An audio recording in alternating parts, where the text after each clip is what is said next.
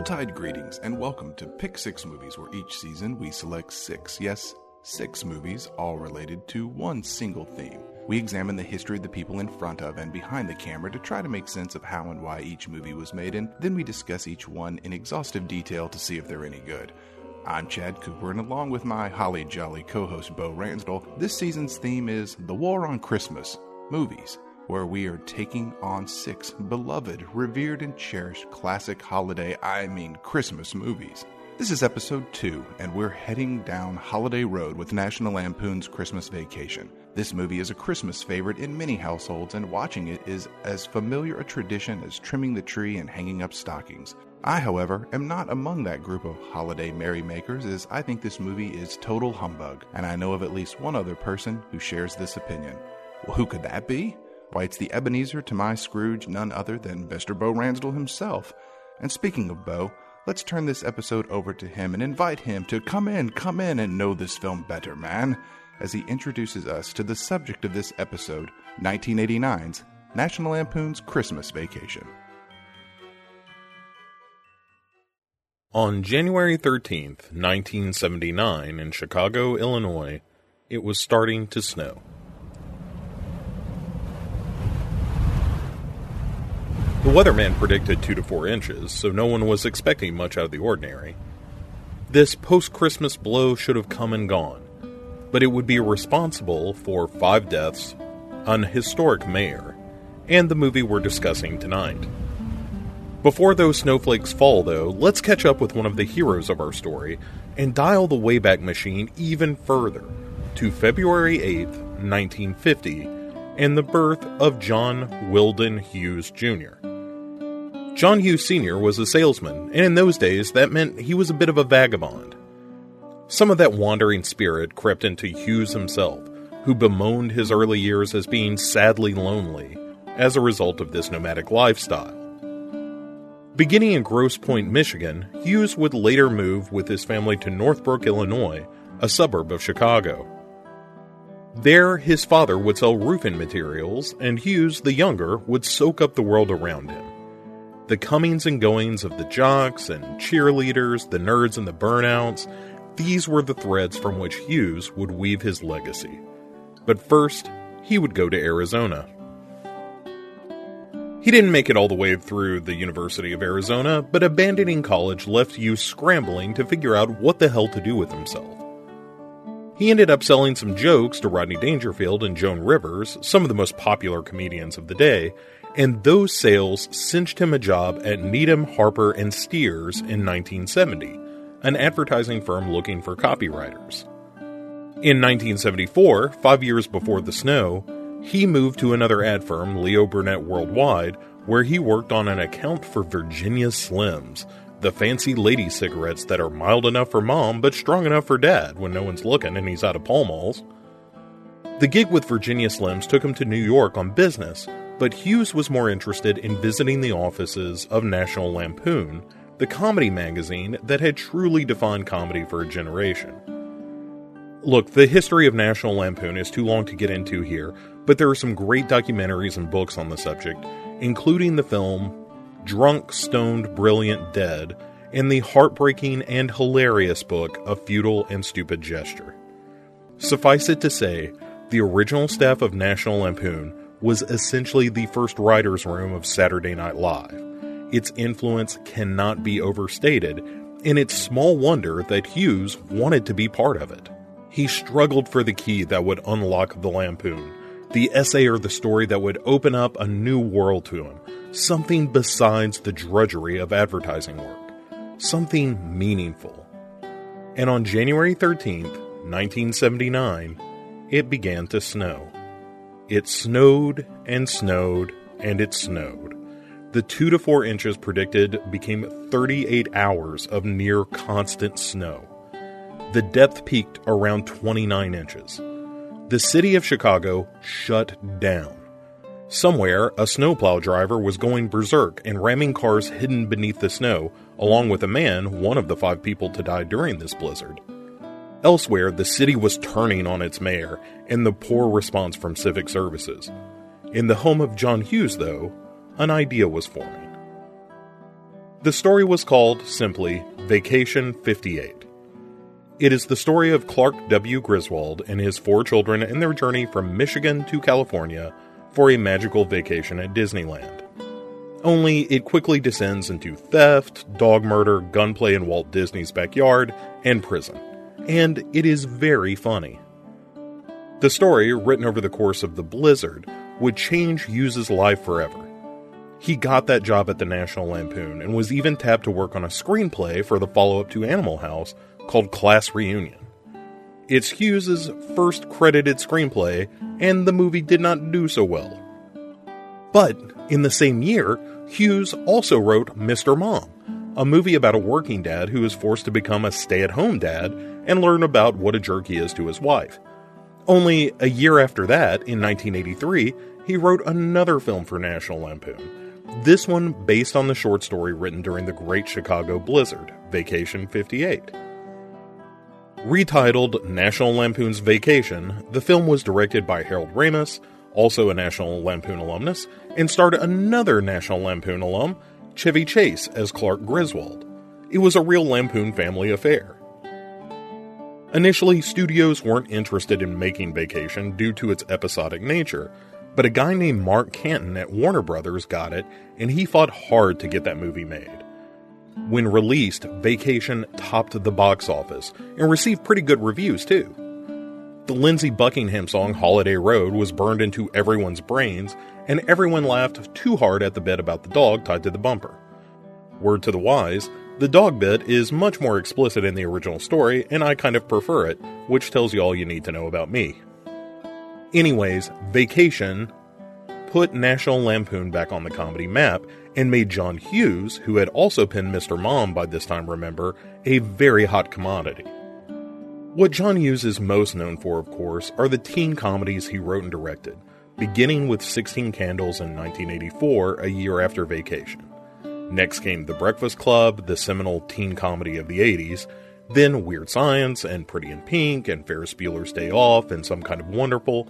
There were some others mixed in, including the first Vacation sequel, European Vacation, which would do well financially, but sink with critics who complained that the physical comedy moved front and center of what should have been a defter parody. Hughes only co wrote this one, and Amy Heckerling of A Night at the Roxbury fame directed that one.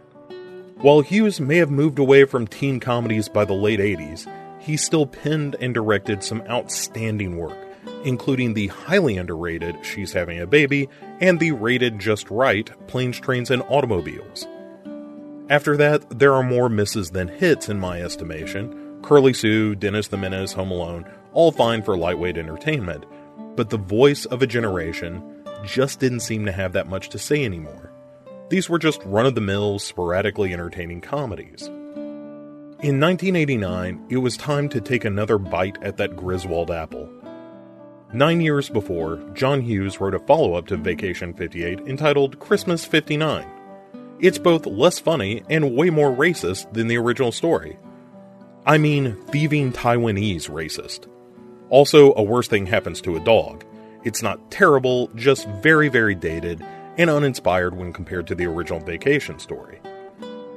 When Warner Brothers approached Hughes to write Christmas Vacation, he said, quote, I only agreed because I had a good story to base it on. But those movies have become little more than Chevy Chase vehicles. End quote. Chris Columbus, who had directed Adventures in Babysitting, was tapped to direct Christmas Vacation, but dropped out due to Chevy Chase being a tremendous asshole. The job then fell to music video director Jeremiah Chechik, most notable for having done the music video for When It's Love by Van Hagar, not Van Halen. The movie was a hit, climbing to number one over Back to the Future 2 after a few weeks of release. It's now widely considered a comedy classic and a Christmas mainstay, but we'll get to that stuff. First, let's tie up some loose threads. The blizzard from before claimed five lives and resulted indirectly in Christmas Vacation, but it's not all tragic. Because of the perceived bungling of the blizzard from a governmental perspective, the current mayor, Michael Bilandic, lost his bid for the Democratic primary in Chicago in 1979. On April 3rd, Chicago voted for its next mayor, and the winner was, naturally, a Democrat. This is still the city of Richard Daley, after all. But the Democrat who won was named Jane Byrne. That's right, the same blizzard that stuck John Hughes home alone to write Vacation 58 also contributed to the election of Chicago's first female mayor. Way to go, Blizzard! I mean, except for all those people who died. As for John Hughes, you know what? Let's come back to him. There's more story to tell, and this very season will tell more of it. For now, let's turn our attention to the third entry into the Vacation franchise, and the only one to have a direct to video sequel of its very own. That's right, a thing called Christmas Vacation 2 Cousin Eddie's Island Adventure is a thing that is real and cannot be unmade. But why was Christmas Vacation so popular in the first place? Is it really a Christmas classic? Is it even funny? To help me answer these questions and more, I now welcome my old pal Chad to join in these Griswold games as we look at 1989's National Lampoon's Christmas Vacation.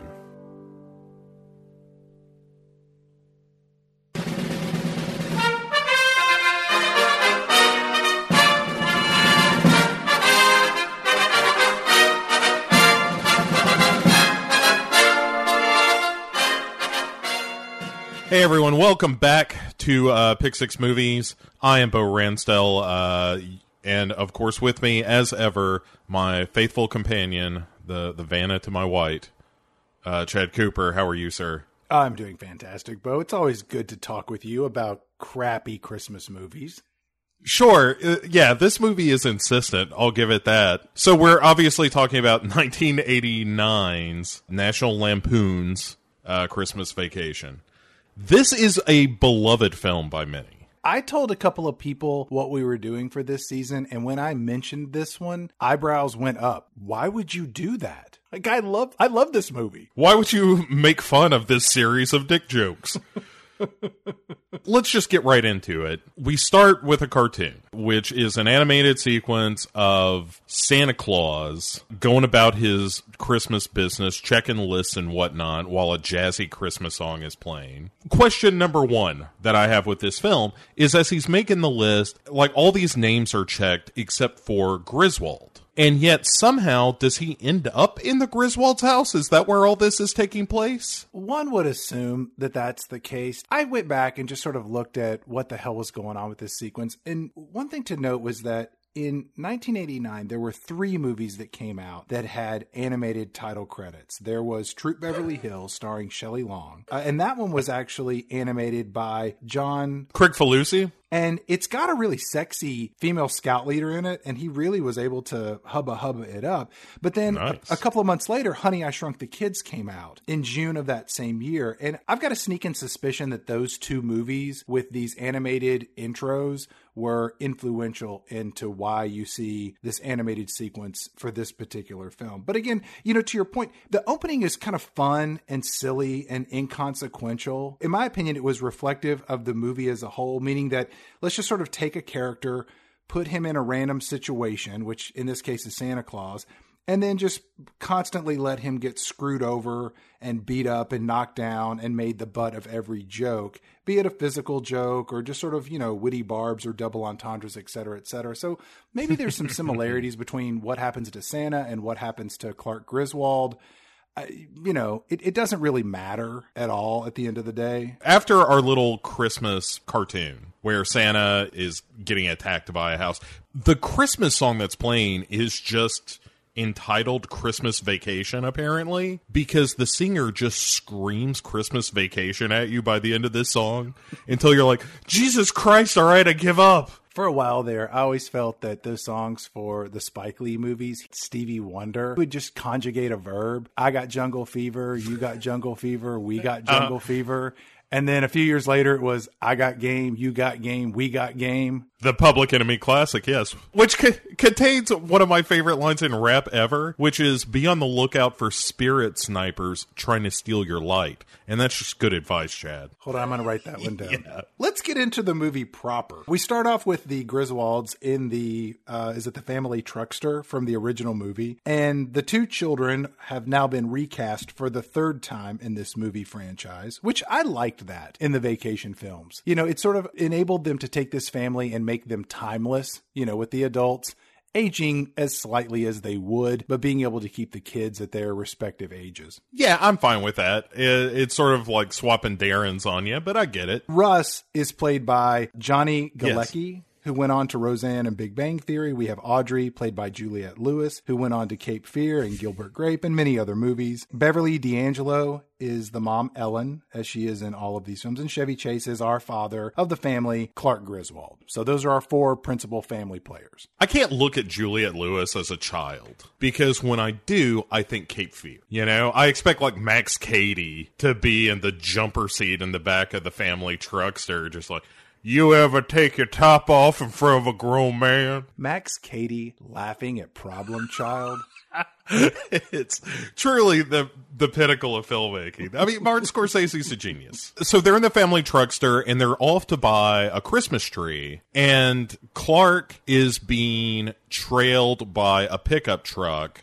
And at first he's like, go around. As they do, he gives them the bird, and then they start screwing with him, and the next thing you know, the family truckster is Turd Fergusoning under a truck where it, it's like mm-hmm. a, a, semi comes along and the family truckster ends up beneath that for a second. And all of this culminates, like none of this means nothing. And all of this culminates in the family truckster going off the road jumping in, uh, into the air a la the original vacation in the desert. It lands skidding to a stop in the parking lot of a Christmas tree seller. That's our slam bang action sequence to open up Christmas vacation. One of the things in this opening sequence that really struck me was a question around is this movie competently directed as a comedy? And what I mean by that is, you know, in the opening of this, when they're riding in the car and Clark and Ellen are singing Deck the Halls, and uh, they throw it to their kid and say, you know, take it, Russ. And there's this pregnant pause, and then they jump back in with the fa la la la la. It's a very funny, well timed bit. And it's like, that is the mark of a good comedic director or a good comedic writer. It, it's a tight,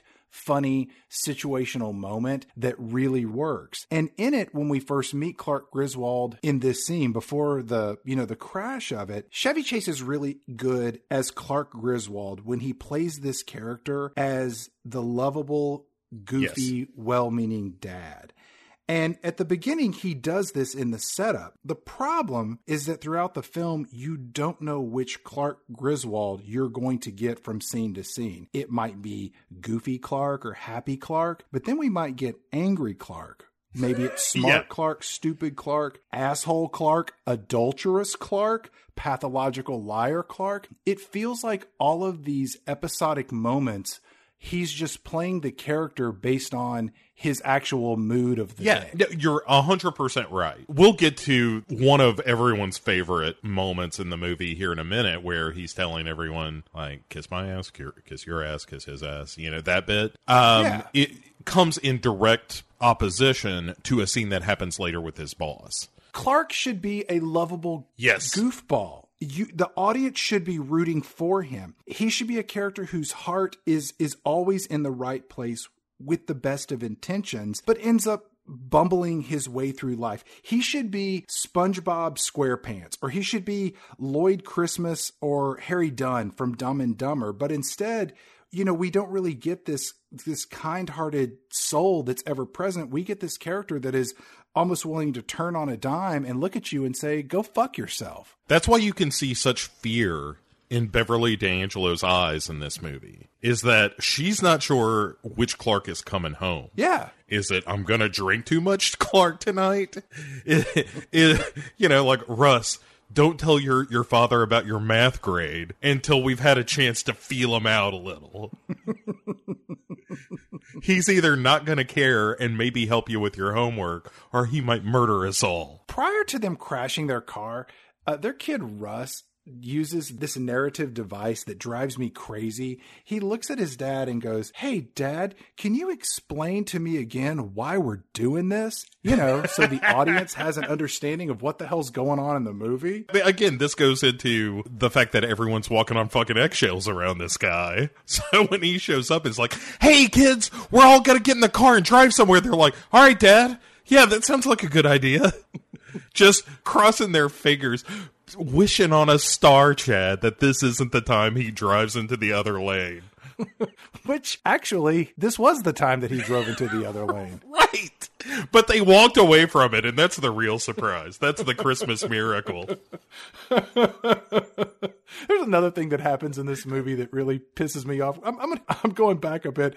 There's a scene where Clark is going to pull in front of these, you know, rednecks in their pickup truck. He makes the comment that he's going to burn dust and tells these rednecks to eat my rubber. And when you hear like, oh, that's funny, he mixed up the words and that's the joke. But then his son immediately says, uh, Dad, I think you meant to say burn rubber and eat my dust. And it's like, don't explain the joke. Right. Don't do that. You either get the joke or you don't. There is not a subtle bone in this movie's body, Chad. Don't kid yourself. Anything that can be telegraphed will be. When they show up at this Christmas tree lot, here's another point where I had to keep going back when I was watching this. Like, did I miss something? What the fuck is happening here? Because they they go to a Christmas tree lot, right? There's a big sign that says trees on it. And then they hike way the hell out in the middle of nowhere to get a Christmas tree. Like why drive to the lot then? Why not just wander into the woods if all you were going to do was not pay for a tree and cut something down? Well, the reason they had to wander off into thigh high snow was so that everyone could bitch for about a 60 to 90 seconds of the movie. Because Audrey bitches, Russ bitches, Ellen bitches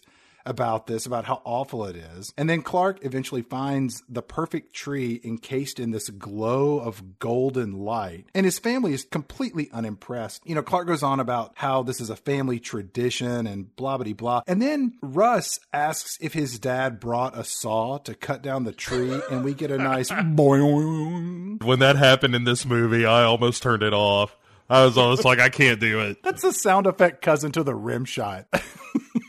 Just hey, hang on to your hats, folks, because there's some xylophone right around the corner. If you didn't think this movie was wacky enough, and trust me, a little bit later we're gonna get some spit takes to let oh. you know when a joke happens. I mean, for the love of shit, there's a whole bit here with like Juliette Lewis being comically frozen that doesn't last from shot to shot in this scene because sometimes she's all like burr and then other times they'll do a wide shot and she's just loose as a goose man just hanging out. Again they didn't have a saw to cut down the tree. So we come back to the family truckster and there's this 20 foot tall tree strapped to the top of the car that has been removed from the earth by its roots. Now look it's a funny visual but how did they get this thing out of the ground? Did they just dig it up with their hands? Yeah, I assume that, you know, because Audrey had no feeling in her hands, they used her as an impromptu shovel. That would have taken days. Right. I mean, much less drag out of there. Like, none of it adds up. I don't know why they went to a Christmas tree lot to then go into the woods. I don't know why we're bitching about paying for Christmas trees when he was driving to a Christmas tree lot. Further, I don't know how they removed the Christmas tree that they ultimately did not get from the Christmas tree lot. I got a lot of problems with this scene. Fade to black, cut to their house. We have neighbors. Margot and Todd. Right, the guy who's not Charles Rocket. You know who it is, right? It's Nicholas Guest. It's Christopher Guest's brother. Yes, but I know that because you said, "Hey, that's Christopher Guest's brother." The fuck has he ever been in? I think he was in some Stargate stuff, and he's done a lot of animated voice work. And he's Christopher Guest's brother. Uh, yeah, that's cool, but you know, Jamie Lee Curtis is Christopher Guest's wife. I'm more impressed by that. well, we got Julia Louis Dreyfus as his wife. Now we're talking. And she was in uh, she was in the New Adventures of Old Christine. I think that was her big hit, right? I I was gonna go troll, but where she played the role of nymph.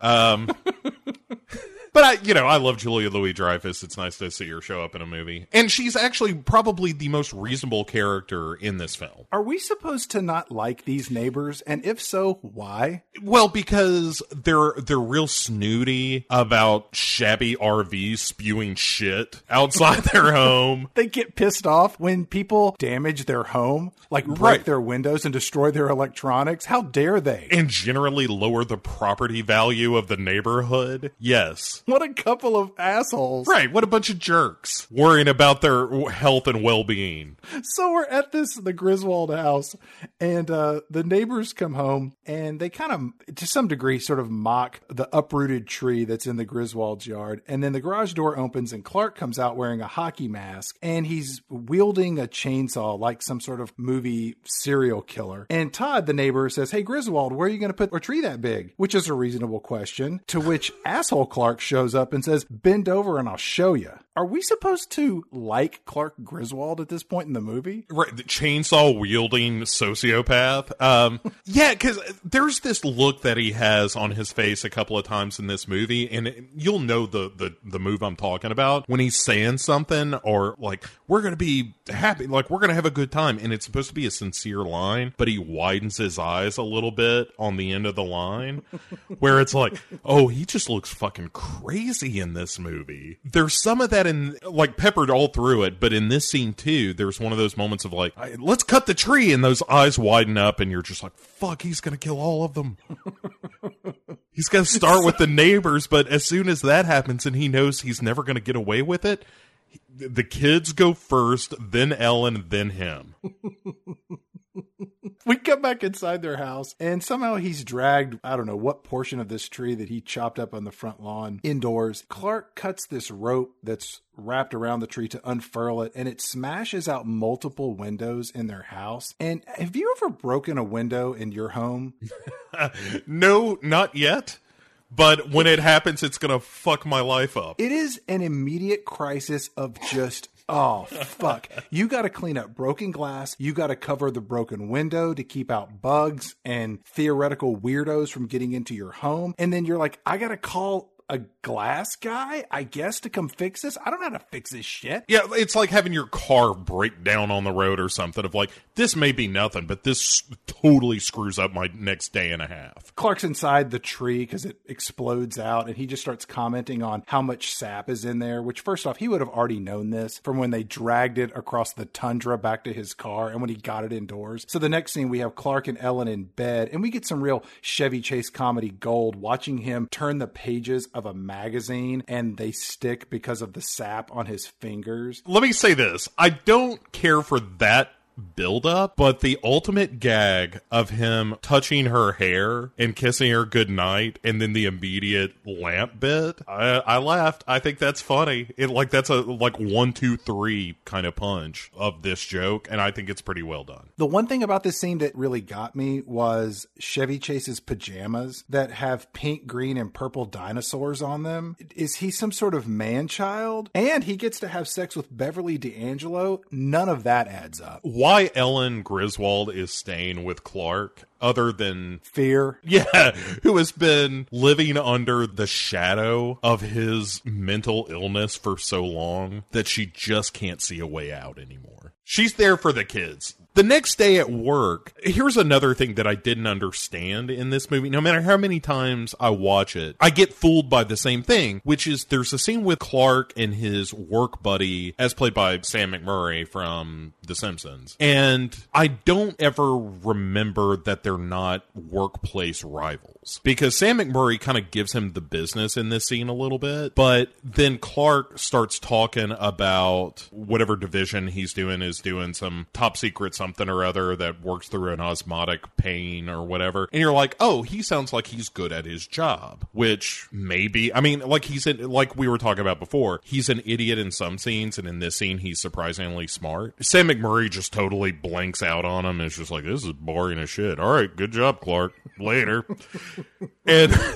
But it does. uh, Two things stand out to me in this scene. One, drinking coffee from a Tasmanian devil coffee mug in a movie produced by Warner Brothers feels a tad too cynical, even for me. This ain't gonna cost nothing, right? I didn't even make that connection. I just was thinking, what kind of a adult drinks out of a mug like this? Right. You don't do that. Especially a guy, again, he sounds fairly competent when he's talking about the job he does. His buddy asks him, Hey, what are you going to do with that bonus check you get this year? Clark says, I'm going to put in a swimming pool. And his coworker says, You know what? You're the last true family man, which isn't true because later we're going to see that Clark wants to have sex with someone who isn't his wife. And I don't know that he has any meaningful conversations with his daughter in this movie. And the only interaction he has with his son is to use him as free labor to put up Christmas decorations. So let's just pump the brakes on that. You're the last great family man accolade. Oh, yeah. Also, we find out pretty quickly that he has put a deposit on this pool. He wrote a check for seven thousand five hundred dollars that he doesn't have the money in the bank to cover. Right. That's a felony, man. You write a check for over five hundred bucks, you're going to jail. Yeah, that's that's three to five, Jack. So Brian Doyle Murray shows up as the boss. This is the bit where like a, a bunch of people are trailing after him, a bunch of yes men types, and as he passes by, Clark is saying "Merry Christmas" to his boss, and then as the other you know sort of peons walk by, that's where we get the gag about like, all right, Merry Christmas, kiss my ass, kiss your ass, kiss his ass, you know that bit, and like I don't understand the joke here. Maybe I'm the, uh, more the fool am I, but it's like okay, does he? Why is he sucking up to his boss, but very clearly fucking with the guys whispering in his boss's ear all the time? This must be a lovely place to work. You know, where your boss is a tyrant and people just openly tell each other to kiss their ass. If this was your first day on the job and someone was showing you around, this is where you'll be sitting, and you know the coffee maker is over there, and we have Keurig and twenty seven kinds of coffee, so that's it's wonderful. Um, that tiny monster of a man over there screaming profanity uh, at that overgrown man child about egghead bullshit. Well, that's our boss, Mister Shirley, and the guy telling everybody uh, with the boss to kiss his ass. Well, he's the star of our movie, so that's good to know. And on Fridays, um, you can wear jeans. It's a fun place to work. I think you're going to fit in nicely. Also, Mr. Shirley is never going to know your name, so just don't take it personal. I've been working as his assistant for 14 years. My name is Paul, and he's called me Dennis for the last seven. There's a bit where he calls Clark all manner of names. At one point in the movie, he calls him Greaseball. Which I was like, why did he call him greaseball? Like, is that a Freudian slash racist slip? Which that yes, it's just a cheap, easy way to say, hey, this boss does not care about his employees. Not only from his his actions, but even his voice. It's Brian Doyle Murray, which I like him a lot, and a lot of times he plays this type of character, like, ah, what do you think? Ah, ah, ah, ah, ah," you know. After all the kiss assing uh, in the office, we get some shots that had me spooked, Chad, because it's shots of Christmas time in a store. There's money changing hands. There are cash registers opening up. And I'm like, shit, this is going to be another movie about commercialism. Fuck. and then, Chad, I was wrong because it's a scene about tits. I already don't like Clark Griswold, and this makes me actively question his motives throughout the entire film. Here's what goes down he is in this shopping mall in a store, and this pretty female store clerk approaches Clark, and he is creepily looking at women's underwear in a glass display case. And it's here that we get to see Chevy Chase do what he does best with his signature brand of physical comedy, dolloped on top of that, a barrage of wordplay and Freudian slips. This female store clerk, who is wearing a marginally low cut blouse, asks, Can I show you something? Seems like a reasonable question to me. And the first words out of Clark Griswold's mouth are, I was just smelling, uh, smiling. This woman should immediately call security. If there is a guy in the ladies' lingerie section whose first words are, I was just smelling, uh, smiling, What? It's disgusting. Here's the thing that bothers me most about all of this is the number of people who are like, I watch Christmas Vacation with my family. Every Christmas, I'm like, you mean the tits movie? His next line is, I was just blouse up browsing. Because again, the store clerk's aforementioned low cut top, and you can see some very slight cleavage. It's not over the top. It's this isn't Elvira, mistress of the dark, hustling panties at Christmas time. And this store clerk asks Clark, Is this for your wife or your girlfriend? And Clark is just entranced by this woman's beauty, and he proceeds to dab his brow with a pair of women's underwear to remove the flop sweat that is beating on his forehead. And first off, you better buy those panties now because nobody wants to have a pair of underwear covered up with your sweat and God knows what else. Clark manages to make things worse and says, Well, it wouldn't be the Christmas season if the stores weren't any less hooters or hotter than they are. Outside of the restaurant chain and Al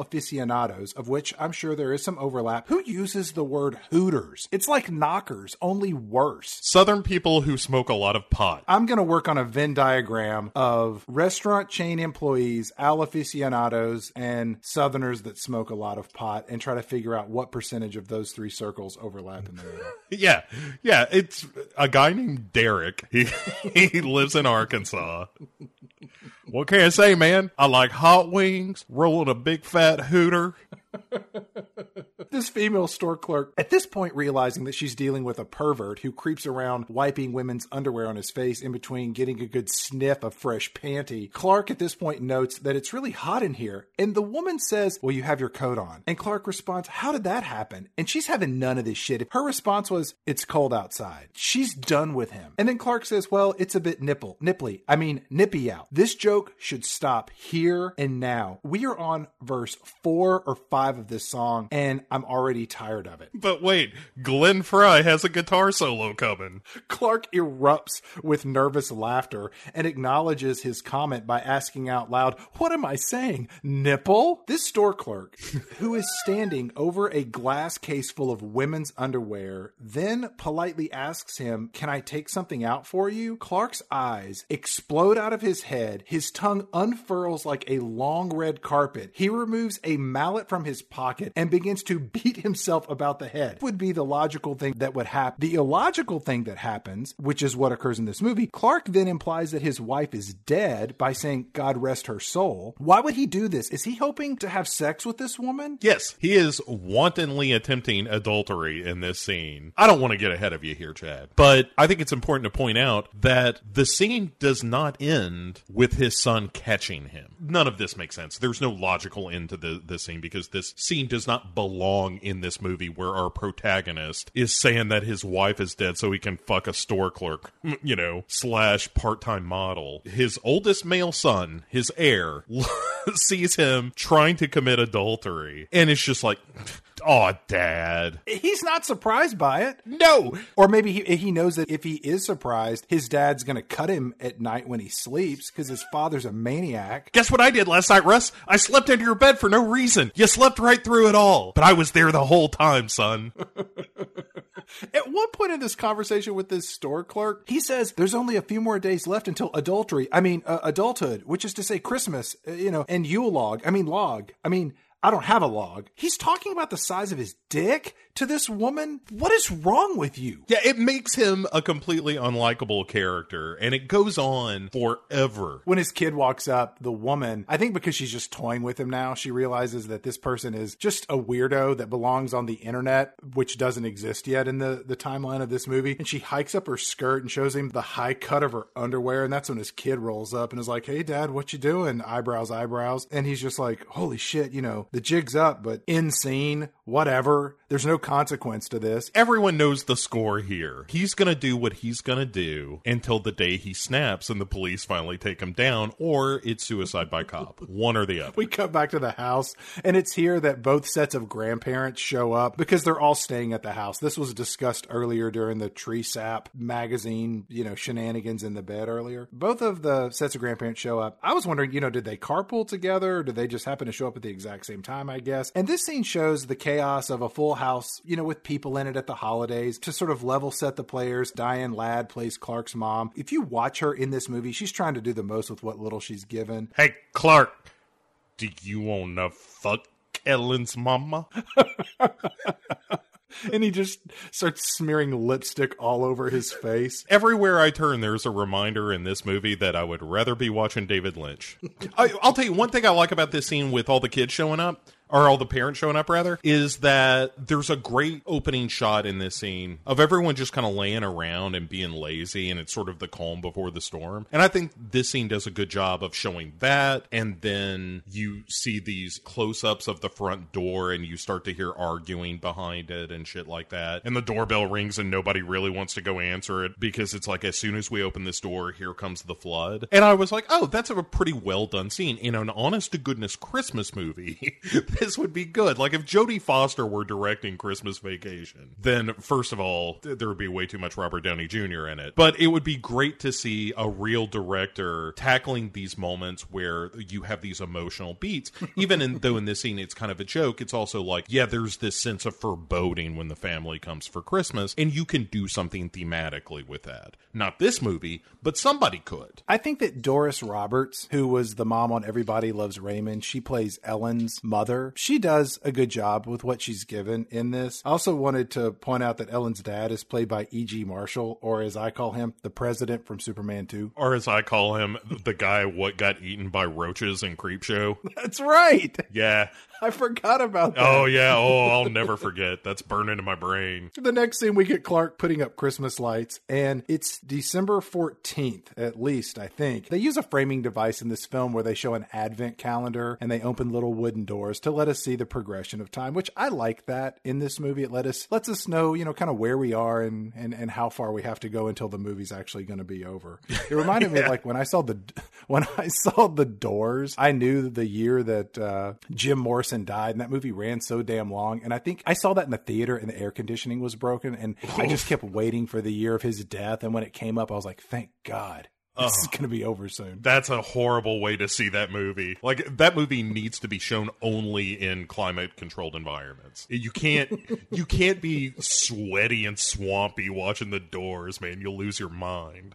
So our next scene Clark goes to put up Christmas lights and there is snow everywhere in this town. It's on the ground, it's on the windowsill, it's on the roof, which maybe adds to the comedic peril of him putting up Christmas lights, but I got to tell you man, if I don't have Christmas lights up and a snowstorm hits, guess what? No lights this year, kids. Right. Who's coming by to see him? We're in, you know, under a ton of snow. In the scene where he's putting up lights, we cut back to where the two grandfathers are taking a nap and the grandmothers are making a gingerbread house. That's funny. While they're smoking. And then we cut back to him outside. Like, what was that little that little sidebar? Right. Meanwhile, in another movie. We go back to Clark and he's two stories high on this ladder on snow-covered ground, leaning against a snow-covered house. And Clark here uses a staple gun for what I'm guessing is the first time in his life because he is inept at doing this in any normal way. We've already seen that he's smart. He was talking about all kinds of chemistry and science at his job while he drank out of the Tasmanian devil's head. But in this scene, he's just inept and it leads to I guess some brief physical comedy with Chevy Chase kind of doing his physical thing. And there's a ton of xylophone being played in this scene too. It drove me mad. And it's not that scary skeleton xylophone. It's like comedic. Right. Xylophone. It's cartoon boing. It's that level of xylophone. Clark is putting a staple into the roof of his house between every single light bulb on these light strands. It is going to take just as much time to get these things off as it did to put them up. Oh, he never plans to stick around long enough to take these things off. This Christmas is the finale, man. In this movie, we never make it to Christmas Day. We get to Christmas Eve. I think on Christmas Day, it's uh, click, click, kaboom. Oh, it's, you know,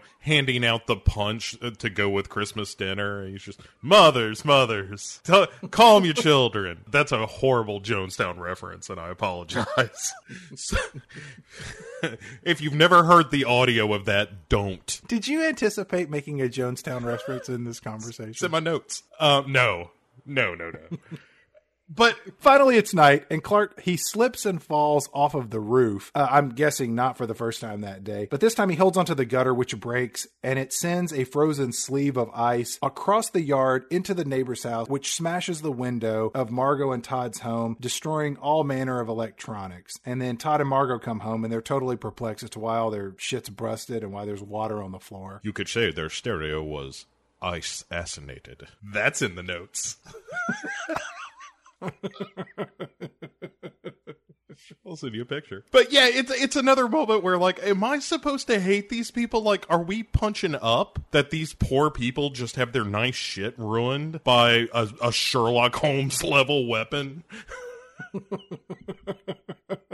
Haven't done anything wrong. Maybe they're just a little high maintenance. I would. They're yuppity. How about that? Yuppity. They're yuppies. That, that that's how I referred to them in the notes. Was yeah, this is just that classic yuppie character, like that that stigma of like they're young and professional and pretty. Fuck these guys. I kind of thought they might be spies. Oh, Like like they wear spy glasses and they have uh, silver briefcases when we first meet them. Like maybe they're Mr. and Mrs. Smith. or, or the Americans. It's just taking place right next door to the Griswolds. I would love to see that movie. We cut to the Griswold lawn where Clark is getting ready to turn on all these lights, and Ellen's parents, along with Clark's parents, all come out on the lawn with the kids. Ellen's mom and dad each have a drink in their hand, and they're bitching and complaining about Clark being a moron. So these two and I have a lot in common right now. Yeah, this is another of those moments where like this is the the parts of the movie that ought to work. The scenes where you're showing Clark trying to make the perfect Christmas for his family. That should be the the through line of this movie. And this scene with like the father and mother-in-law parents-in-law bitching about the lights, Ellen being supportive, but also not expecting any of this to work because it's Clark. You know, like that stuff all ought to work. It's just that it's surrounded by so many dick and tit jokes.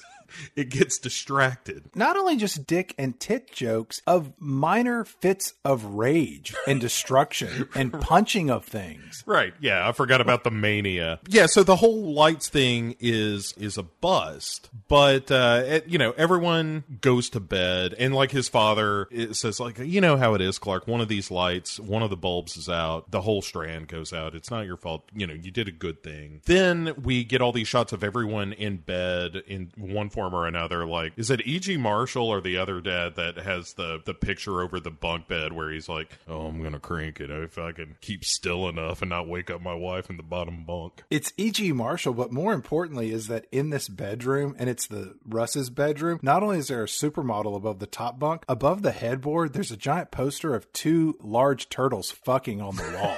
I didn't notice that. Oh, so Yeah. so concentrated on the boobs. this kid's got a very specific cut of sexuality that really gets his motor running. Right, he was furry before it was cool. He's just like, I'm gonna dress up like a turtle and fucking get it on. We get this final shot of Clark up on the ladder checking all of the bulbs, and in the sky is this ET inspired harvest moon from the planet Tatooine. I mean, it looks like it's about to come and crash into Earth. Right, yeah, it- like the scene ends with Chevy Chase saying, like, Dear God, whose name I do not know.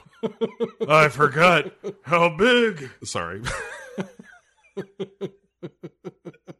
We cut to the next morning, and Clark is in his dino jammies, and he's going to hide presents in the attic, but not before getting hit in the face with the attic door ladder. It hits him so violently that he lands on his back, feet in the air. But don't worry, he's okay. He's made of silicone or rubber or some other impervious metal endoskeleton that prevents him from suffering pain the way a normal human being would. Two weeks in a row, we watch a movie where somebody could take a rocket sled to a wall and just be like, boing, guess I'm all right. Clark goes up in the attic, and while he's up there, Ellen's mom comes along and closes the door, which uses uh, the latest bank vault locking technology to trap Clark in the attic. Not one frame of this scene makes any damn sense. How this made it into the script is a mystery for the ages. I don't see how anyone reading this script would say, so, okay, so he's in the attic, and his mother in law closes the attic door, and then he just pushes it down with his feet to open it, right? Oh, no, no, no, no. It locks. Well, where does that happen? Like on the inside? So he would just be able to flick a latch and open it up. Oh, no, no, no, no. It, it maybe it locks from the outside. yeah. well, do you say or show that anywhere? No, no, no, no, no, man. It happens in the mind of the audience. It's avant garde. It's a thing you think about after you leave the theater. It doesn't, this doesn't even, it doesn't make any sense. Yeah, Chad. You don't get locked in attics this way. Well, not in your attic or mine, Chad, but in the home of the Griswolds. The attic is where you go when you're very, very bad. And Clark Griswold knows as soon as that the attic stairs float up that he is locked in there because he installed that lock himself. Remember, kids, I can lock you up there anytime. No one will know you're up there. You can scream all you want. Yeah. that thing is soundproof. Right. So when he's up there, he's like, I'm fucked. There's no way out of this. I know because I made this absolutely impervious. And forget the hole I made in the ceiling that I could probably crawl through. Like, I've already got a hole in my ceiling. I already got to call the window guy. Now I got to call the ceiling guy. If it's a little bit bigger a hole, who cares? I stand corrected. You're right. This attic is basically the domestic equivalent of Zed's basement. Yeah, he, right. They don't have a basement there. They've got the attic. You go up instead of down to do your dirty, dark work. the whole family leaves to go shopping. Right. And Clark's up in the uh, the dungeon attic all by himself. He hits himself in the face not once, not twice, but thrice with a board by stepping on one end and getting smacked in the face over and over again. There's only one character in the history of ever that has made this gag funny. You're right. And it's accompanied by a That's it. yeah. And it's not Clark Griswold. It's Sideshow Bob for the listeners. Then we do a scene that works far better in the aforementioned Jodie Foster film Home for the Holidays. Except in that one, it's Charles Durning watching home movies, and it fucking sings, y'all. Because Charles Durning is a national treasure. Agreed with that. But this is Clark Griswold watching movies of like when he was a kid and Christmas time with his parents and shit, or just stock movies. Maybe they're the films of the people he's murdered and taken. if, you know, his trophy is their home movies or something. Like I remember when I killed him. I remember when I killed her. I took away everything that little boy in the Christmas movies had. These type of scenes are staples in John Hughes movies. It's this injection of melancholy or sentimentality or sadness or characters revealing personal life details in a moment of vulnerability. You pepper in funny, funny, funny, funny. Oh my God, how sad. Back to funny. You know, the Breakfast Club did it, Ferris Bueller. Planes, Trains, and Automobiles, even some of his garbage movies like The Great Outdoors and Baby's Day Out and Dennis the Menace, they all kind of do that same thing. You make them laugh, then you make them cry, and then, you know, we all sort of hug at the end, which is okay. It just seems to work very well in certain films and not so well in others. You know, for every she's having a baby, you know, you are turned around and you are given a Curly Sue. Right, but you're talking about movies, uh, by which I mean like uh, she's having a baby and uh, movies like that, where the big emotional moment happens at the end of the film. Yes. This happens at the beginning of Act Two, not even the end of Act Two, where you you know like Clark learns his lesson. It doesn't belong here. It, the scene itself probably belongs in the movie. It just doesn't belong at this point in the movie because now he's going to see all these scenes of his family and think about how much he loves his family, and then go on to be an asshole to him for the next 30, 45 minutes. And you're like, so you learn nothing from this moment in your dungeon attic? I was just happy that the reel to reels that he put on weren't either old school porn or maybe even like a snuff film. Or just pictures of children walking home from school clearly taken from from a moving car.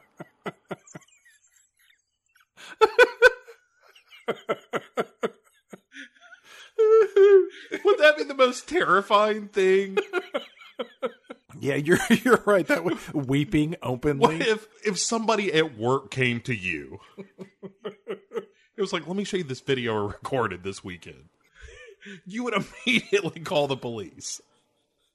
You would be morally obligated to. Did he ever say anything about it? No, he just said he wanted to show it to me. It was it was this little kid going home from school. Clearly, he had a little backpack and little sneakers and the whole deal, and he was rolling with him, man. He ends up getting like in the midst of this sad moment that is woefully out of place in the film. He finally is released when the family comes home from shopping, and Ellen, I, I think, uh, is the one who opens the trap door. And because there's apparently a spring release or something, as soon as she, and also dumbass Clark is sitting on the door itself. so this is like let's not put the blame on the trapdoor here. This is just Clark being a dum dum. Uh, but he's sitting on the door, and Beverly D'Angelo opens it, and down he falls, and that's the end of our scene. of emotion and providing uh, a moral and emotional core to our character. So now let's go on and shit all over that idea for uh, the next hour or so. Well, the next scene, Margot and Todd come home from a workout, and then that scene ends. Yeah, it, the whole thing, the whole thing is just them talking about fucking. Because he's like, "Hey, how about we get up to a little fucking?" And Julia Louis Dreyfus is like, "Go take a shower. Hit the hit the shower, stud." And once you give the uh, twig and berries a bit of the old house your father, then you are allowed in into the shrine that is you know, JLD. Clark's back on his lawn and he's checking his lights. And then Ellen comes out and she kind of calls him out for being outside and avoiding the family. Clark then heads off to go make sure that his wire configurations are correct. And Ellen is standing alone on the front lawn of the house. And it's here we see Clark's mother go inside the garage, I think, uh, to get something out of a like a secondary refrigerator. And she flips a light switch, which is next to this comically dangerous number of extension cords cords going into one plug outlet. It's a funny visual. Yeah, sure. When the the switch gets flipped, all of the house lights just immediately illuminate and O Come All Ye Faithful plays, and Ellen is standing alone in awe of this spectacle of lights. And it's at this point the neighbors, Todd and Margot, are blinded by the lights as they're getting ready to have sex in front of this giant window that has no curtains and no blinds because they're exhibitionists who like to have sex in places where others can watch them. Good for them. Good for the neighbors. Yeah, I mean, honestly, if you've got that, you know, they're young, they're attractive, let the world see it, you know? The Griswold house drains so much power that we see the city light grid go dark as some sort of power plant worker has to flip a switch on an auxiliary nuclear power lever. And look, man, I'm no spelling bee champ here, but the word auxiliary at this nuclear plant is misspelled.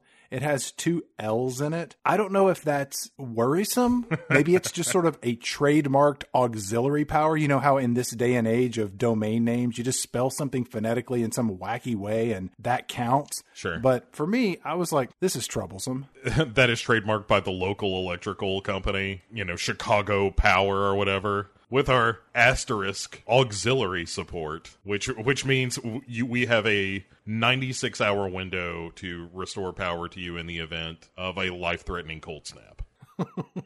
Clark's mom flips the light switch off and all the lights go dark. And then Clark comes back around, missing that the lights had been on. Ellen goes inside the house and she flips the switch next to the comically dangerous number of extension cords going into one plug outlet. And it's here we cue the music once again. And Clark is now overwhelmed with joy as he sees the lights in all their glory. He calls for the whole family to come outside. It's at this point Ellen flips the switch off, lights go out. The grandparents and kids come out on the lawn. There's no lights. And and it's here we see Clark Griswold lose it. This happens in this movie twice. It happens here and at the very end. I feel like in this movie, it should only happen once at the end of the film. Yeah. It should be a slow build of this well meaning character who is ultimately pushed to the limit and then he snaps. In this scene, we just see a guy who's pissed off that his lights don't work and he just starts kicking the shit out of lawn ornaments that's like a Santa Claus and some reindeer and just in this fit of frustration. And it's Uh, to your point, kind of frightening. Like I didn't know if he was going to pull out a knife or you know a gun and just start massacring people on the front lawn. Yeah, you're, ready for him to pull like Russ onto his lap and like you know you know I love you, right, Russ? You know you know I'd never hurt you, huh? You know Daddy'd never hurt you, right, Russ? Let's go sit in the car in the garage, Russ. You mean to teach you how to drive?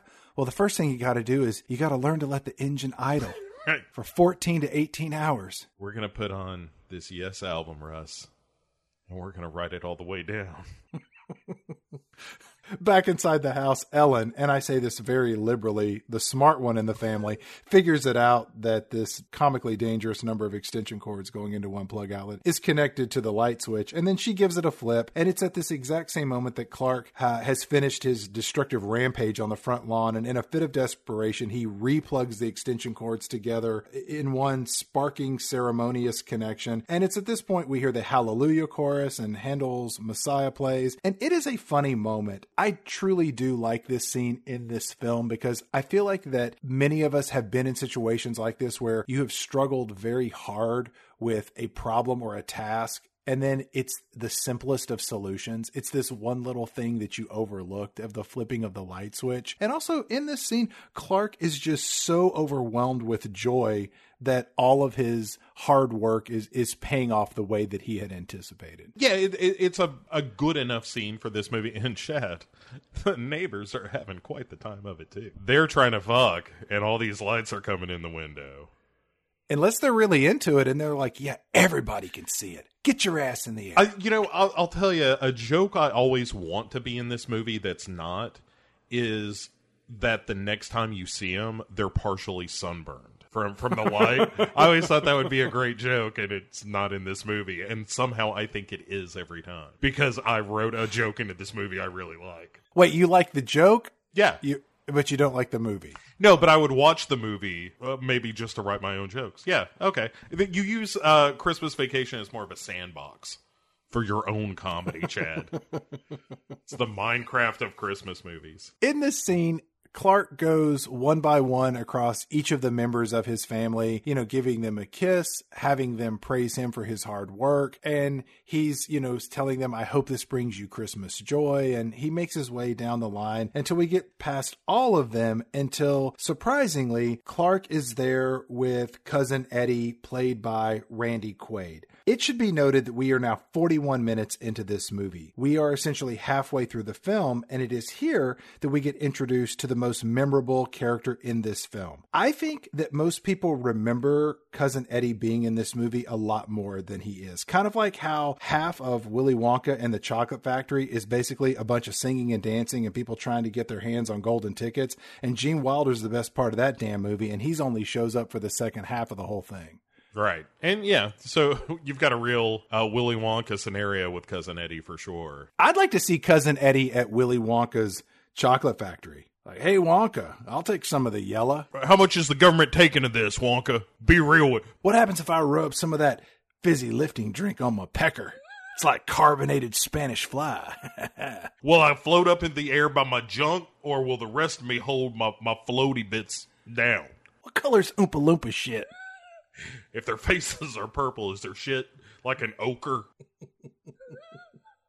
Eddie's here with his wife and two kids, and Eddie explains how a mule kicked his daughter in the head and it made her eyes go uncrossed. His son's got a lip fungus. They have a Rottweiler named Snots. Right, but th- this all fits the character because this also includes uh like the the daughter in the first one makes mayonnaise by hand. Yeah, his oldest daughter, Vicky, in the first movie, she mixes Kool Aid in a jug with her arm. That's right. And she also talks about how she French kisses her boyfriend that we find out in the first movie is her dad. So, you know, cousin Eddie, the one that we love in this movie, he's pretty much an incestuous pedophile. There's an uncomfortable way that later in the movie he says to Russ, "Let's go find your sister." Yeah, she better look out. Like Juliette Lewis is no stranger to older men inappropriately salivating over her, but batten down the hatches, it's happening at Christmas this year. He tries to kiss Ellen intimately and she like dodges away like she knows where this is going.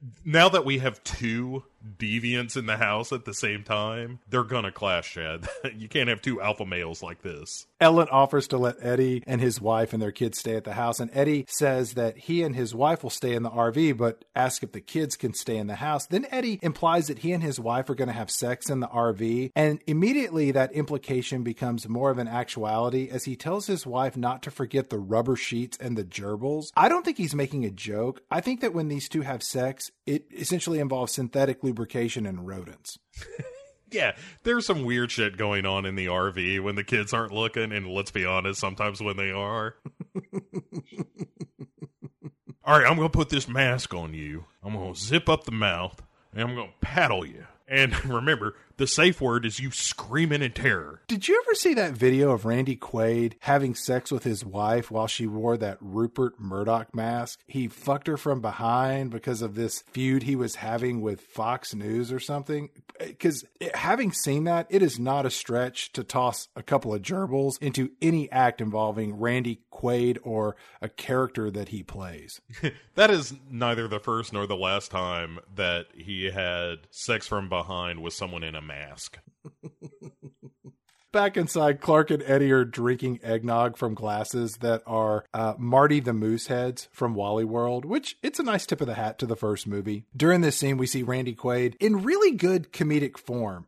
Randy Quaid is very funny in this movie, and I highly recommend if you watch it, whenever he's not doing anything on camera, that's when you really need to pay attention to him because he has some really funny stuff that he's doing in the background or off to the side that really just shows how much of a good time he's having playing this character. In this particular scene, one of the things I love is his costume. He's wearing this white v neck sweater, and underneath it, he's wearing a black fake turtleneck, and you can clearly see the outline outline of the black turtleneck under the sweater. It's a really funny costume gag. And he also stands really close to Clark when he talks to him. Like he's like two, three inches away from his nose and his mouth. It is a funny performance. And Eddie himself as a character is this like destructive and rude and crass character that you see in the scene. But this would land better if you didn't have all the Clark, you know, kiss his ass, kiss your ass stuff from earlier. It's like, well, both of these guys are kind of jerks, just jerks in different ways.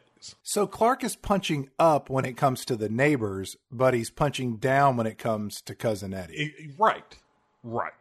Eddie also lets it go that they're staying a month which is where we get one of your finer eggnog spit takes that you're going to see in your Christmas cinema. Eddie gives my second favorite joke in this movie during this scene when he looks at the tree and he asks Clark if it's real.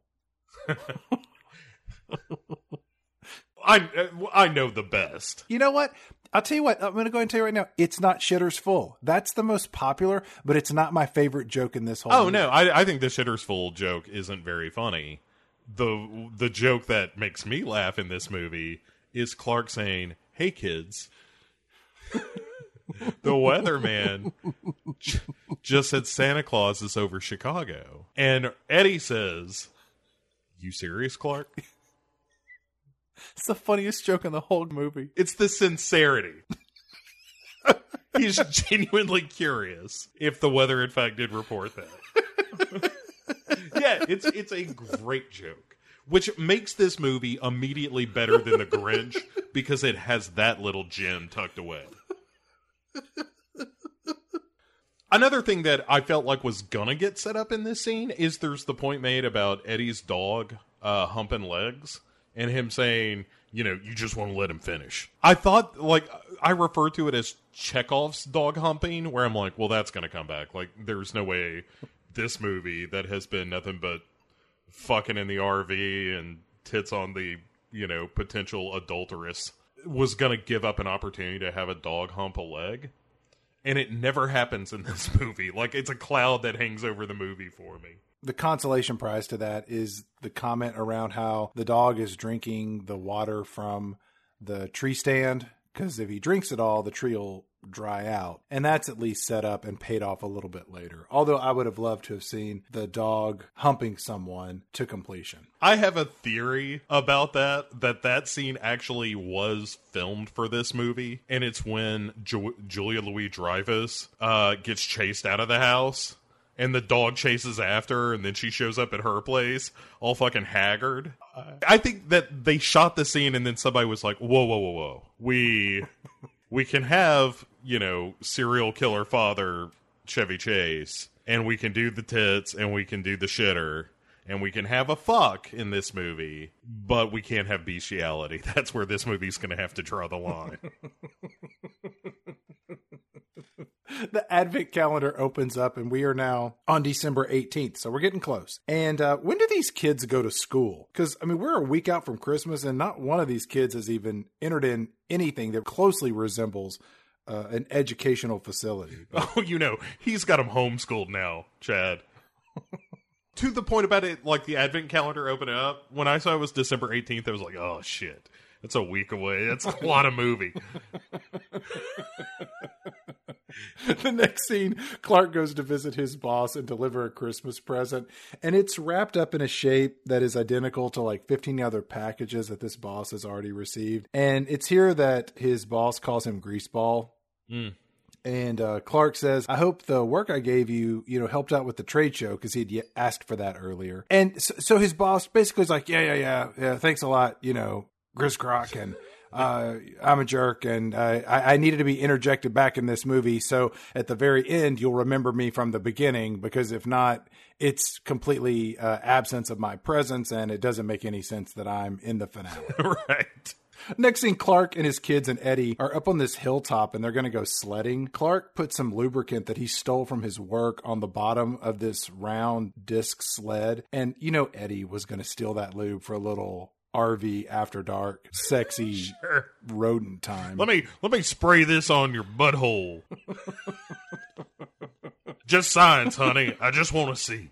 Clark gets on this sled and it defies the laws of physics because it blasts off like a rocket with fire and it just crashes into snowbanks and it zooms across a highway and Flies in front of a green screen. and it goes so far that he ends up crashing into a donation bin in front of a Sam Walton era Walmart. Because this movie regularly doesn't know how to end a scene, uh, it, this is a good example. It cuts back to Eddie and the kids that are seriously like a mile and a half away from wherever he ended up. They can't see where Clark is. And then cousin Eddie, you get a close up shot of his head and he goes, bingo. Which, you know, Right?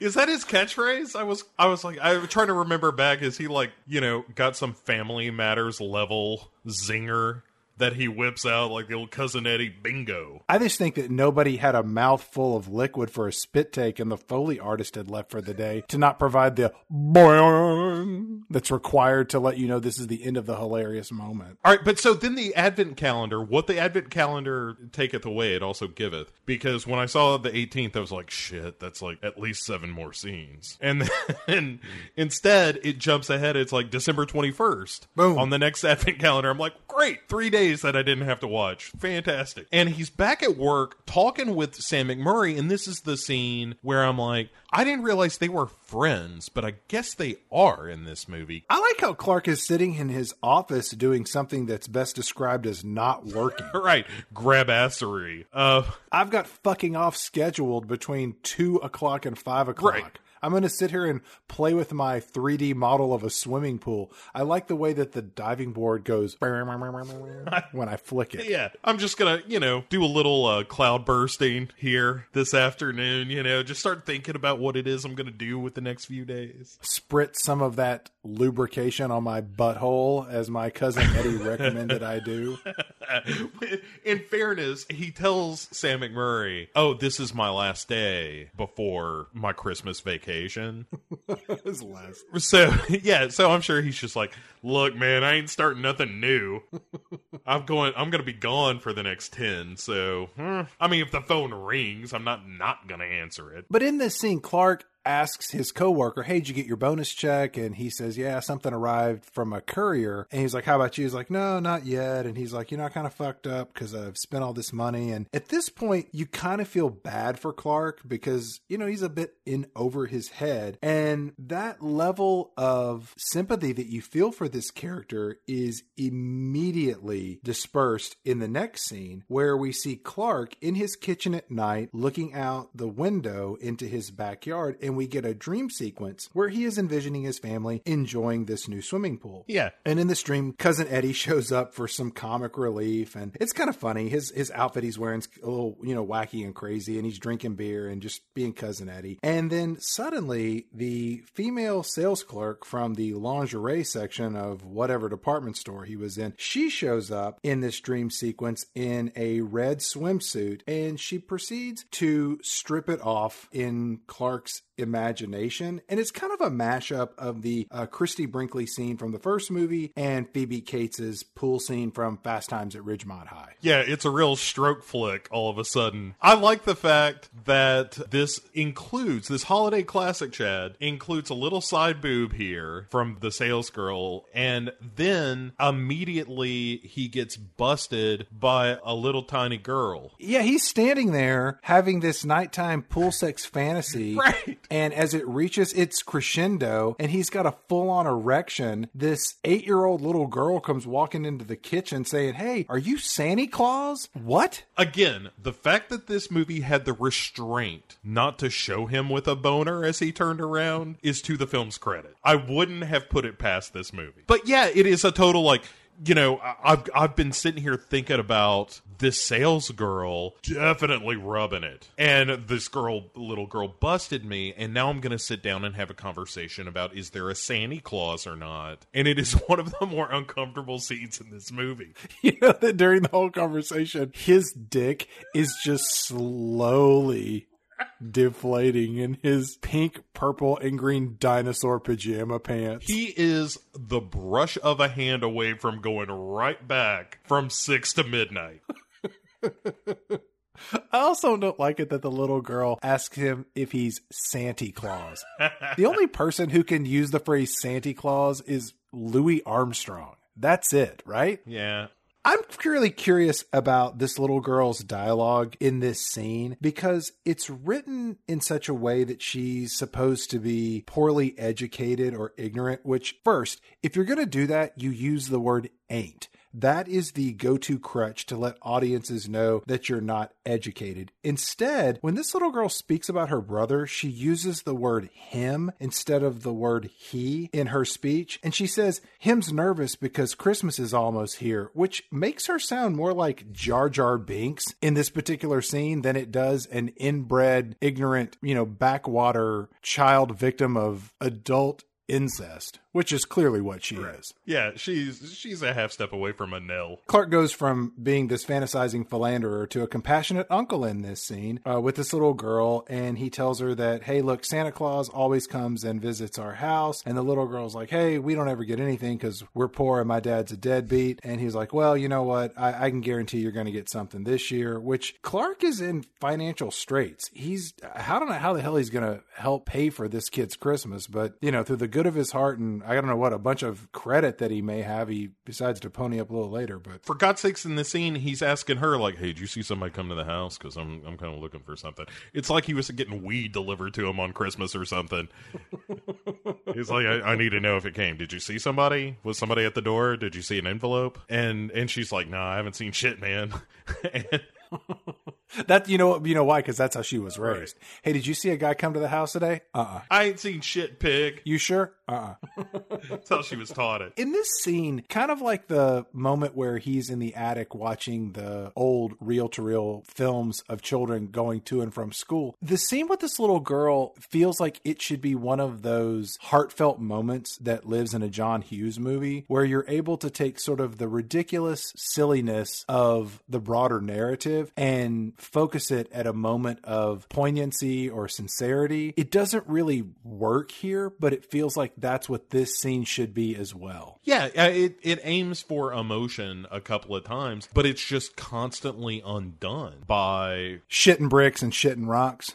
I mean that stuff, like him just leering, like this whole scene is again is coming off the heels of him jerking off in in his kitchen, imagining the shop girl going in a pool that he is he can't afford. I'm just like I can't get behind this character. Like when he sits down with his imaginary boner, It's not imaginary. well, a boner born of his imagination, Chad. He was oh, I misunderstood. theater of the boner mind, if you will.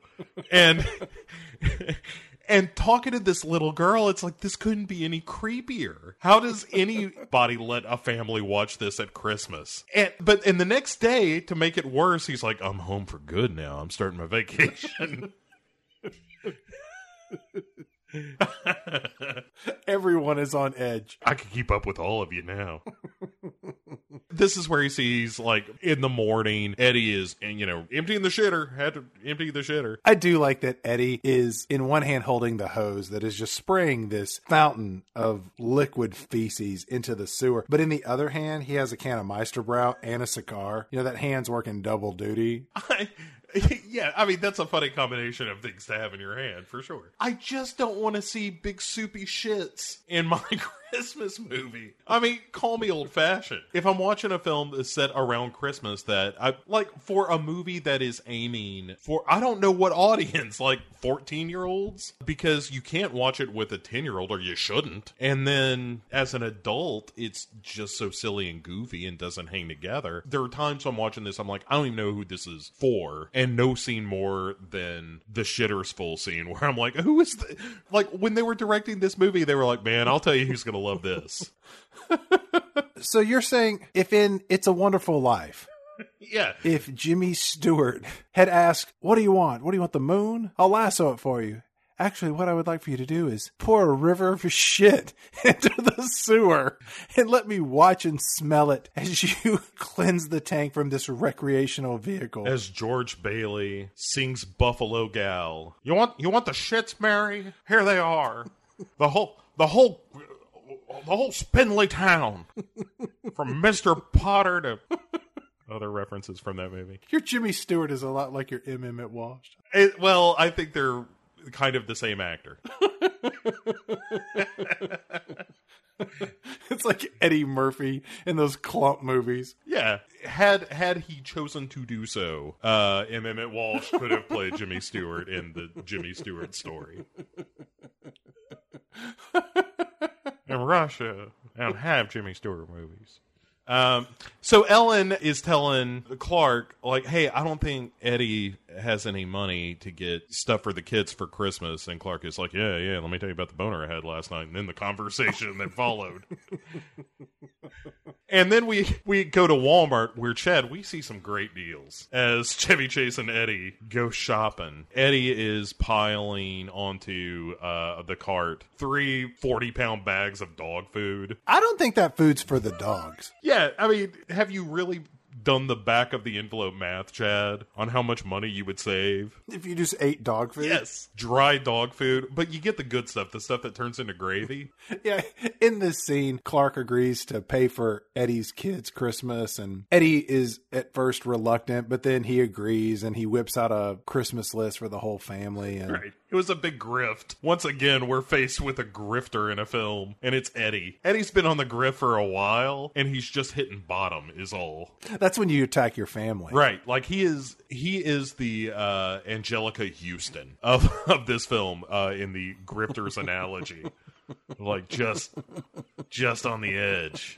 After going to, to Walmart and, and agreeing to help uh, Eddie uh, with the kids' gifts, and also Eddie's kind of an asshole for pulling the the list stunt. Uh, just like, come on, man, pretend like you were just like, oh, I, I think I have some ideas, uh, or here's the list they gave me. Like, just don't lie, is what I'm saying. I think that's a good good good advice for everyone. It's now Christmas Eve. Clark has to go pick up even older relatives because what we need to do at this point in the movie is introduce new characters. And it turns out it's William Hickey of, I don't know, the old person in every movie ever fame. He was the voice of the evil scientist in The Nightmare Before Christmas. He's been in, good lord, like hundreds of movies, it seems like. And even when he was a young man, he was like the old Italian dude that was ordering a hit. His wife, Aunt Bethany, is played by Mae Questel. Yeah. And the majority of her career was doing the voice of Olive Oyl and Betty Boop. And as soon as you know that, that is the only thing you can hear when she talks in this movie. as soon as you hear her speak, it's like, oh, that's Betty Boop. And I think she's actually kind of funny in this movie. Well, of course. I mean, it, it, it, when you have a character that makes nonsensical remarks because they're suffering from Alzheimer or some other form of dementia, Sure. that's fun. It is to me. They don't know where they are or what they're saying. Li- hold on. Shh. Everyone be quiet. Aunt Bethany's about to spout a bunch of nonsensical bullshit. Let's all laugh at her. Let's hope it's not racist this time. Let's hope it is. yeah, she's probably got a thing or two to say about what's going on in this country. and it's going to happen anytime. Uncle Lewis in this, he certainly is willing to give you his opinion on any manner of minorities in the country. Oh, absolutely. Aunt Bethany has brought presents for everyone, and it turns out that one of her presents she wrapped up her cat, and in the other one is a box of lime jello. And it's here that Rusty asks his parents, like, hey, what's up with Aunt Bethany? And they're like, oh, she's hilarious. She has dementia. Cousin Eddie comes over and gets in on the conversation, which it's at this point, as you noted earlier, it ends with Eddie telling uh, Rusty, hey, let's go find your sister, which Yeah. Again, she better look out or go make sure she has fresh breath because either way, she's going to have to put up a fight or just, you know, Right. lean into it. She keeps a really long key on her at all times, you know, for fighting. It's now Christmas dinner, and there's some business about Mae Questel uh, saying the blessings. And in at first she there's a, a like a who's on first thing about saying grace. Then she finally gets it and she says the uh, or recites the the Pledge of Allegiance. Everybody kind of joins in. It's kind of a funny moment. Like this, some of this scene is when it feels most like the original story that Hughes wrote, and when it's like, okay, this is kind of this escalation of the absurd. I think some fun ideas, if not executions, in in this scene. And like when the turkey, uh, when he Clark goes to cut into it, and it just belches open this like desiccated sack of shit, you know, because it's been overcooked so much. I think that's kind of funny. And then there's this again, this escalation of Eddie's dog turning over the trash. Uh, Uncle Lewis is like, "Hey, Clock, while you're up, give me a cigar, will you?" And the cat's chewing lights in this scene. And I know I'm going fast, but like all this stuff is kind of going on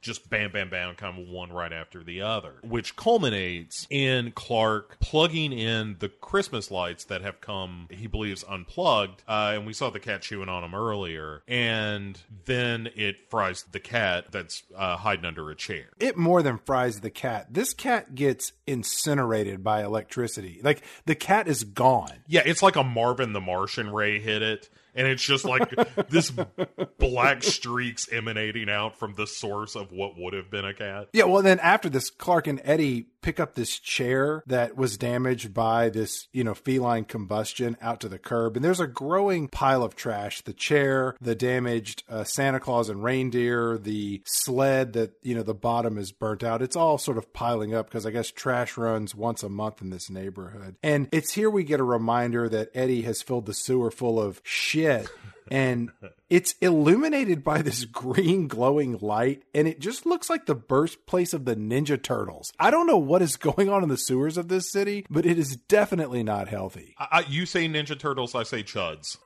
Or both. Yeah. Uh, I you know I just prefer Daniel Stern in my movies, or Jay Thomas, sure, or John Goodman is in Chud for about uh, ninety seconds.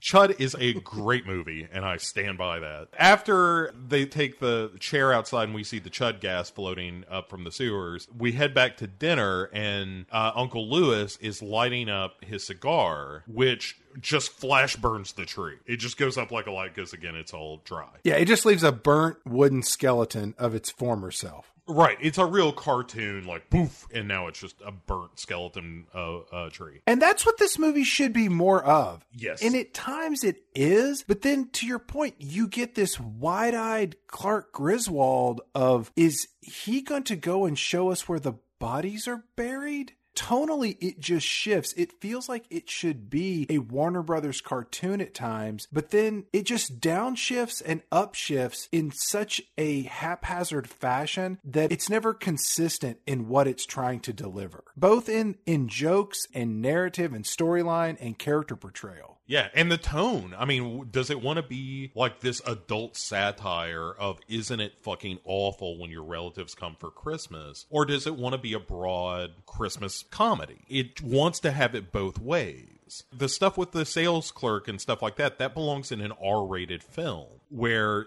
you're talking about like, yeah, you know, the dad's kind of a lech, but you know, he's he's kind of everyone's dad that looks a little too long. You know, he'd been married to the same woman for 20 years, blah blah blah. But that's not the goofy character that we're trying to pull off here. Eh, I don't know, just like none of it adds up, like you were saying. And and in a second, there's a, a you know a big example of this because this shit just keeps piling on. Like a kid shows up from the delivery service with what is theoretically the bonus and Chevy Chase has this big speech, and apparently the whole family is in on the fact that he's horrible with money, and like he comes clean. He's like, you know, before I open this, I just want to say that I irresponsibly decided to put a down payment on a pool without having the money to do so. I wrote this feloniously bad check.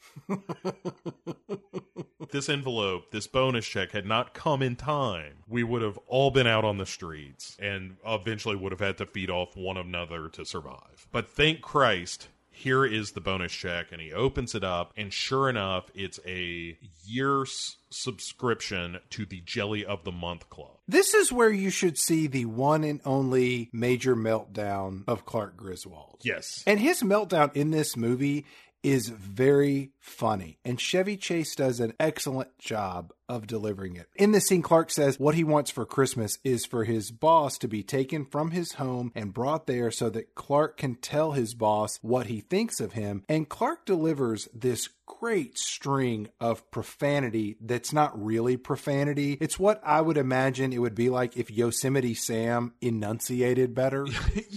yeah, yeah, very much so. And it's an, another example of like, if you're gonna do this, fucking go for it.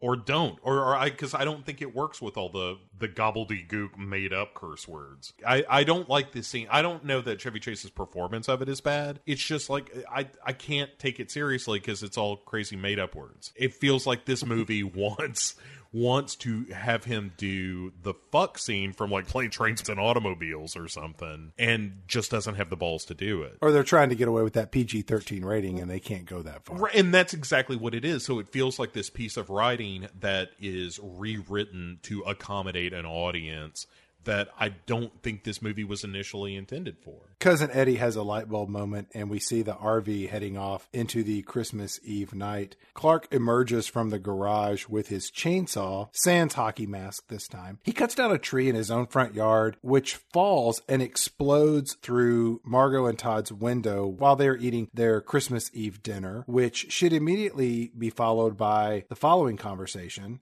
Hello, 911? Yeah, it's me again. Yeah, the yeah. Griswold house. Thank you. Right. And there's actually a moment here where I genuinely like Ju- Julia Louis Dreyfus's character because before the tree comes crashing in, like as they're eating dinner, she's like, "Are you sure you don't want to get a tree?" And he's like, "No, we said that was you know too blasé or whatever." And she's like, "Are you sure?" And it like there's this actual human moment in this film where it's like, oh yeah, she's living this lifestyle, but it's also this thing of like, oh, but you know, at the same time, it's Christmas and having a Christmas tree would be nice. That's interrupted, of course, by the actual Christmas tree coming through the window because why on earth would a seemingly decent person want a nice thing and not be punished for it? Clark's upstairs washing his hands and he's kind of manic as Ellen is trying to calm him down. And then as Clark leaves the bathroom, he still has his chainsaw and he touches the stair post, which is loose. So Clark cuts it off with said chainsaw. Uh, a dramatic measure, to be sure. And this is a nod to It's a Wonderful Life, right? I think so.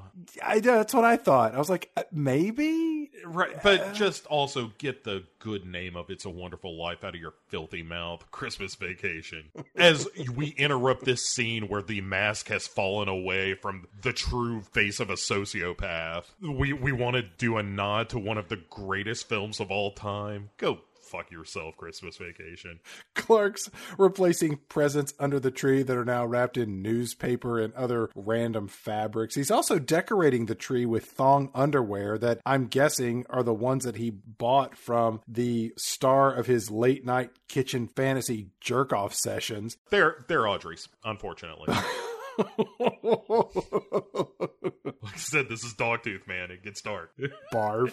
So Aunt Bethany says she hears something squeaking around and everyone gets all quiet. And then a squirrel pops out of this new Christmas tree that he's brought into the house. And then everyone just freaks the fuck out. They're running from room to room. And then Clark comes up with a plan to catch the squirrel and then smash it with a hammer, which the first half of that plan is great. The back half of it is disturbing. right.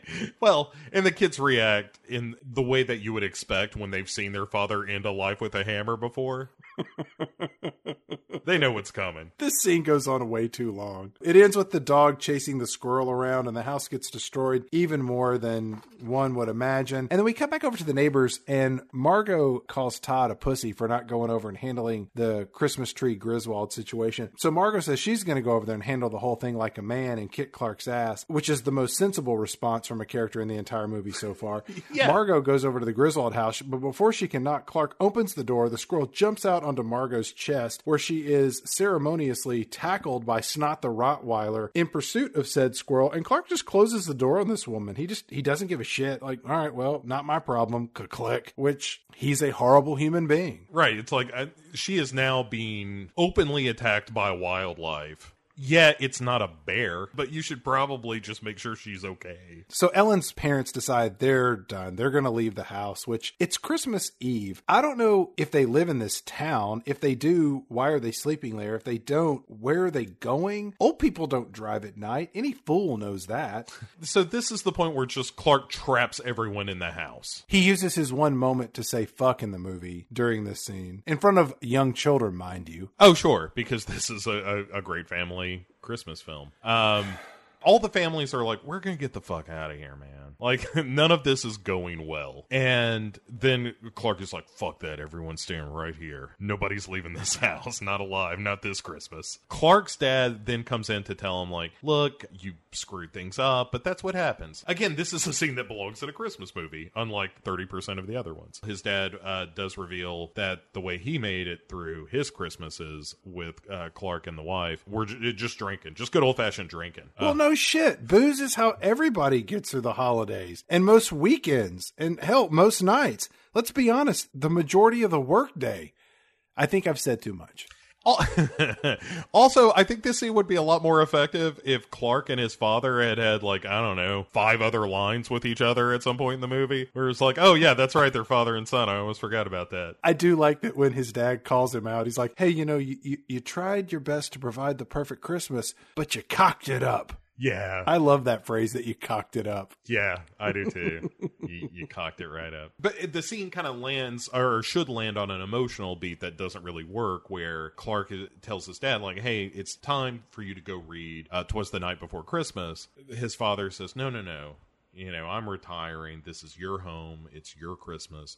You go read the story. And so Clark does. And this is when Eddie returns with Clark's boss, Brian Doyle Murray. He's all gagged and he's got a big red bow on him, and Eddie kicks him in the ass to make him move along to get in the house. Randy Quaid is so funny in this movie. There's one little brushstroke I want to go back and mention. At the dinner table when they're all eating, he takes his can of Meister Brau and he pours it into the stemware glass to drink out of.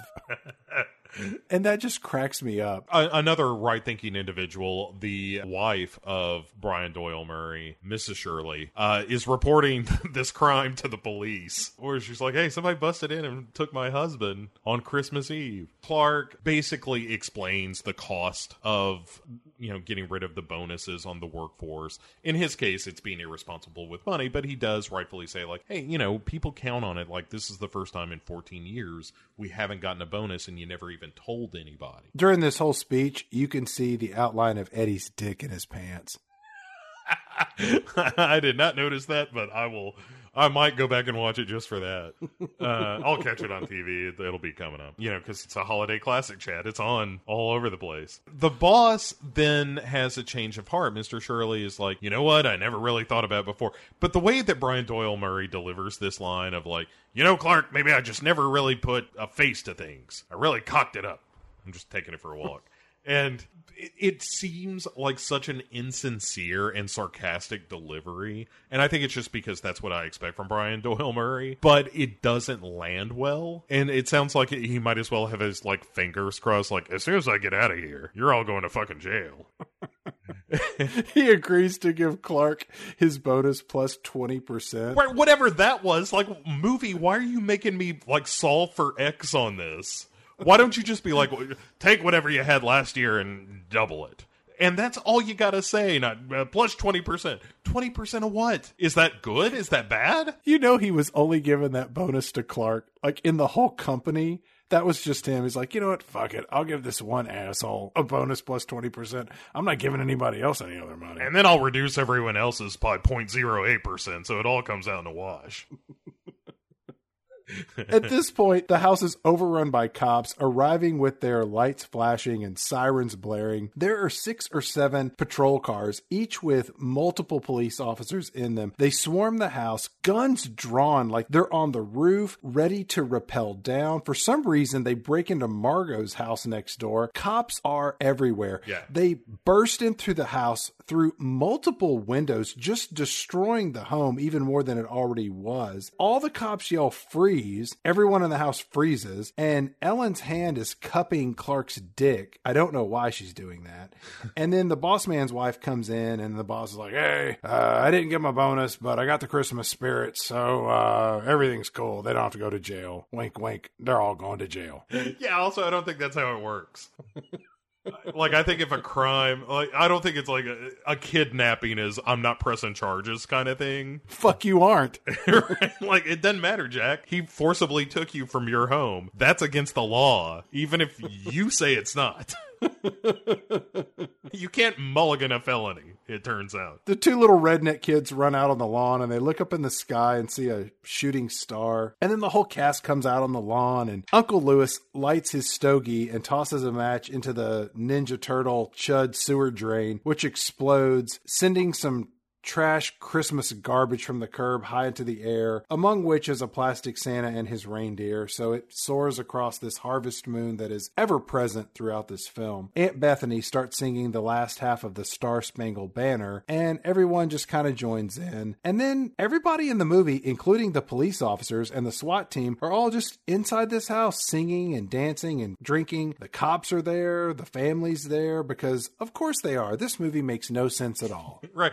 I admire the fact that one of the last shots of this movie is the Griswolds, the man they kidnapped, and his wife, and a bunch of like SWAT team members all singing the Star Spangled Banner uh, with their hands on their hearts as a shit propelled lawn ornament goes across the moon. Like, I can look at that on paper and say, like, that's a funny idea of bringing all those disparate things together. So I kind of like that's where we land with this movie, and I wish it had just ended there. But it doesn't. I know that's the problem. Clark kisses Ellen on the front lawn, and then Ellen leaves. yeah, I bet he did. Ellen leaves, and then Clark stands alone on the lawn and then says the three word sentence, I did it.